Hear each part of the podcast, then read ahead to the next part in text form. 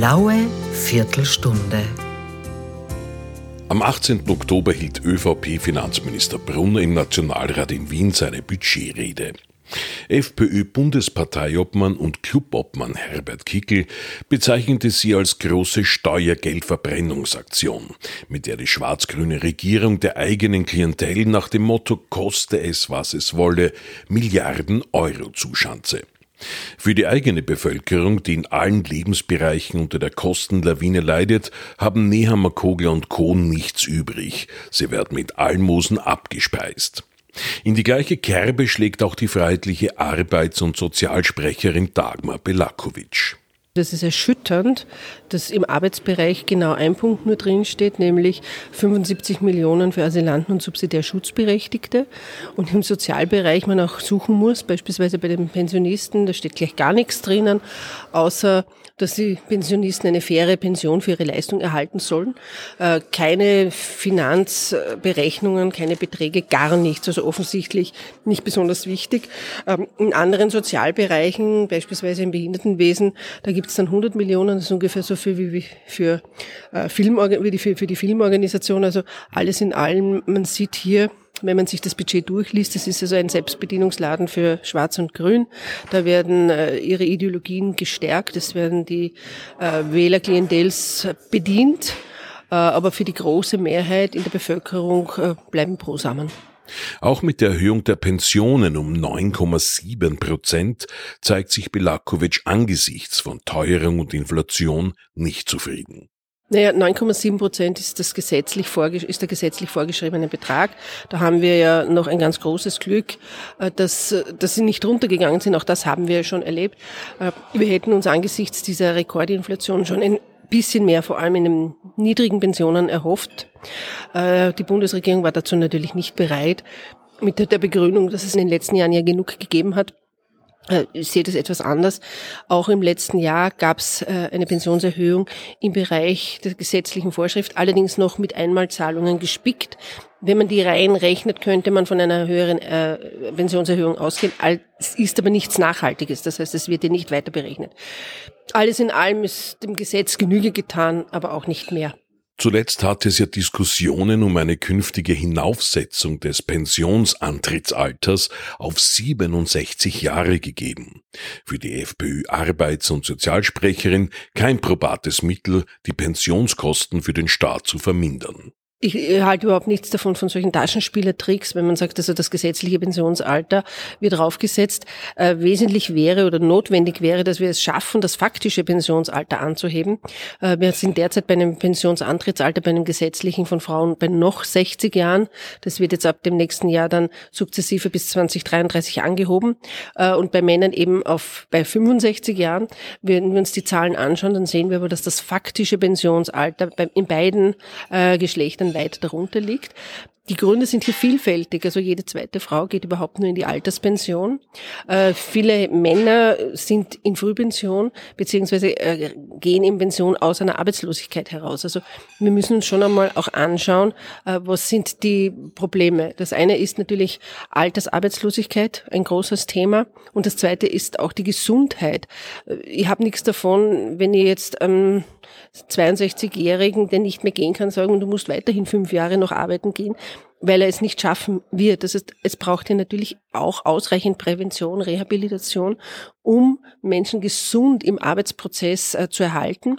Und ich glaube, man muss jetzt auch ehrlicherweise sagen, 45 Jahre sind genug. Das muss reichen. Das System muss so aufgestellt werden, dass es eben auch reicht.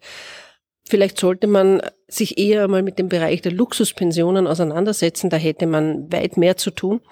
Und, wie gesagt, die Gesundheit erhalten und das faktische Pensionsalter dem gesetzlichen angleichen. Ich glaube, dann können wir uns das, ist das Pensionssystem nachhaltig absicherbar und dann können wir uns das auch gut leisten.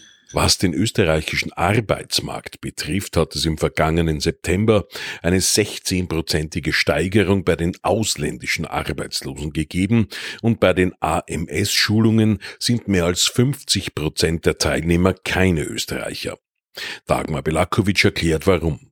Naja, wir haben nicht erst seit 2015 gewarnt, aber das war so der große Knackpunkt, dass das, was äh, zu uns kommt und hier um Asyl äh, ansucht, nicht die ganz großen äh, Raumtechniker oder äh, Herzchirurgen sind, sondern dass wir hier es vor allem zu tun haben, also mit Leuten, die keine Ausbildung haben, die eben Abenteurer tatsächlich sind. Das heißt, äh, viele von diesen Personen, die damals gekommen sind, sind äh, zu alphabetisieren, und zwar nicht nur in der lateinischen Sprache, sondern auch in ihrer eigenen Sprache. Das sind äh, viele Analphabeten dabei. Und äh, ich kann mich erinnern, als wir damals 2015 darauf hingewiesen haben, sind wir dafür mit dem nassen Fetzen rausgejagt worden oder vom Rednerpult gejagt worden. In der Zwischenzeit hat es der Integrationsfonds bestätigt, dass auch bei den Syrern, die uns ja vom ehemaligen Bundeskanzler Sebastian Kurz als die gebildetsten, gebildeter als die Österreicher verkauft wurden, dass es auch im Bereich der Syrer äh, mehr als die Hälfte der Personen zu alphabetisieren sind und vor allem auch in ihrer eigenen Sprache und in ihrer eigenen arabischen Schrift zu alphabetisieren sind. Das kommt ja nicht von ungefähr, dass wir äh, so große Anzahl an Asylwerbern äh, nach wie vor am AMS haben. Ein guter Teil äh, driftet ohnehin in die Sozialhilfe ab, weil wir sie nicht einmal eben zum AMS bringen können. Ohne, ohne Schrift, ohne, ohne Möglichkeit eines Ausdrucks ist der Arbeitsplatz einfach nicht möglich. Wo würden die Freiheitlichen in Regierungsverantwortung da ansetzen? Äh, es gehört äh, mal kontrolliert, ob die Fluchtgründe tatsächlich vorhanden sind. Ich kann mich erinnern, 2015 haben damals SPÖ und ÖVP einen Beschluss gefasst, äh, dass nach drei Jahren alle kontrolliert werden sollen, ob sie tatsächlich überhaupt noch ein Anrecht haben, hier zu bleiben. Es wird nichts mehr kontrolliert. Jeder, der einmal den Fuß über die österreichische Grenze setzt, hier Asyl schreit, bleibt hier man kann es auch auf die EU so weit ausweiten. Und ich glaube, da muss man ansetzen. Man muss den äh, nationalen Grenzschutz tatsächlich verstärken. Es müssen alle Grenzen endlich gesichert werden. Aber nicht so, wie das der ehemalige Kanzler Werner Feimann gemacht hat, das Tor mit den Seitentürlen, äh, sondern tatsächlich wirklich die Grenzen zu schützen und eben niemand mehr die Grenze passieren lassen. Äh, es gibt keinen Grund, nach Österreich hereinzukommen und hier um Asyl anzusuchen. Wir sind von sicheren Drittstaaten umgeben. Zu einem Gutteil sind es EU-Staaten und sonst hätten wir noch Liechtenstein und die Schweiz anzubieten. Ich glaube, auch die sind beides sichere Drittstaaten. Also äh, man, man, es muss niemand nach Österreich kommen. Der, Außen, der europäische Außengrenzschutz funktioniert nicht, das wissen wir auch seit vielen Jahren. Es wird auch keine europäische Lösung geben, wie es in allen Bereichen keine europäischen Lösungen gibt, weil das nur einfach nur ein riesengroßer Verwaltungsapparat ist. Und er braucht es tatsächlich einen Außengrenz, einen, einen nationalen Grenzschutz in also rund um Österreich, um diese, diese Personengruppe gar nicht reinzulassen. Denn das ist ja ein enormes Kostenpotenzial. Das geht in die Milliarden. Das ist ja nicht nur, dass jetzt beim AMS die Schulungen äh, gemacht werden. Äh, Deutschkurse wurden über das AMS finanziert. Äh, wie gesagt, Sozialhilfe wird finanziert. Wir wissen, dass der Anteil der ausländischen Arbeitslosen, das sind jene, die schon einmal im Arbeitsprozess waren, äh, exorbitant angestiegen ist. Äh, wir wissen äh, auch, dass wir gerade im Bereich der Schulungen weit mehr ausländische Kräfte haben. Das heißt, das widerspricht eben auch dem Ruf der Bundesregierung und natürlich auch der, der anderen sogenannten konstruktiven Opposition, also jener, die immer mit der Regierung im Einklang schreien, äh, dass es Zuwanderung braucht, qualifizierte Zuwanderung braucht, denn die bekommen wir gar nicht. Wir haben irgendwelche Leute ins Land geholt, irgendwelche Leute reingelassen. Das sind auch die einzigen, die zu uns kommen. Vorwiegend junge Männer aus äh, dem arabischen und dem afrikanischen Raum. Äh, die Folgen sehen wir jetzt beispielsweise bei den äh, Pro-Hamas-Demos, bei den Vergewaltigungszahlen, auch bei den Bandenproblemen, die es ja Land auf Land ab überall in jeder größeren Gemeinde, in jeder größeren, in jeder Stadt gibt. Also diese Probleme haben wir uns ins Land geholt, das brauchen wir nicht. Zuallererst sollte man laut der freiheitlichen Arbeits- und Sozialsprecherin vor allem die eigenen jungen Leute aktivieren und ihnen Zukunftsperspektiven schenken. Was wir brauchen, ist tatsächlich unsere eigenen jungen Leute auch zu motivieren, Ausbildungen wiederum zu machen, dass eben Teilzeit nicht der Weisheit letzter Schluss ist, ich bin, ich breche jetzt auch eine Lanze für die jungen Leute, die man jahrelang weggesperrt hat, die man nicht in die Schulen gelassen hat, nicht auf die Unis gelassen hat. Natürlich hat sich da etwas entwickelt in diesen Leuten, äh, aber ich glaube, der Leistungsgedanke per se, der muss einfach wieder viel stärker in den Vordergrund gerückt werden. Es gibt auch etwas, was Arbeit wirklich schön macht. Das ist nämlich also die Schönheit des Werkstücks. Also das sind schon äh, viele Dinge, ich muss einfach eine Stimmung wieder schaffen in dem Land, dass auch junge Menschen das Gefühl haben, sie können in Österreich eine Karriere machen, wenn sie eine wissenschaftliche Karriere machen wollen oder auch etwas ganz anderes machen wollen.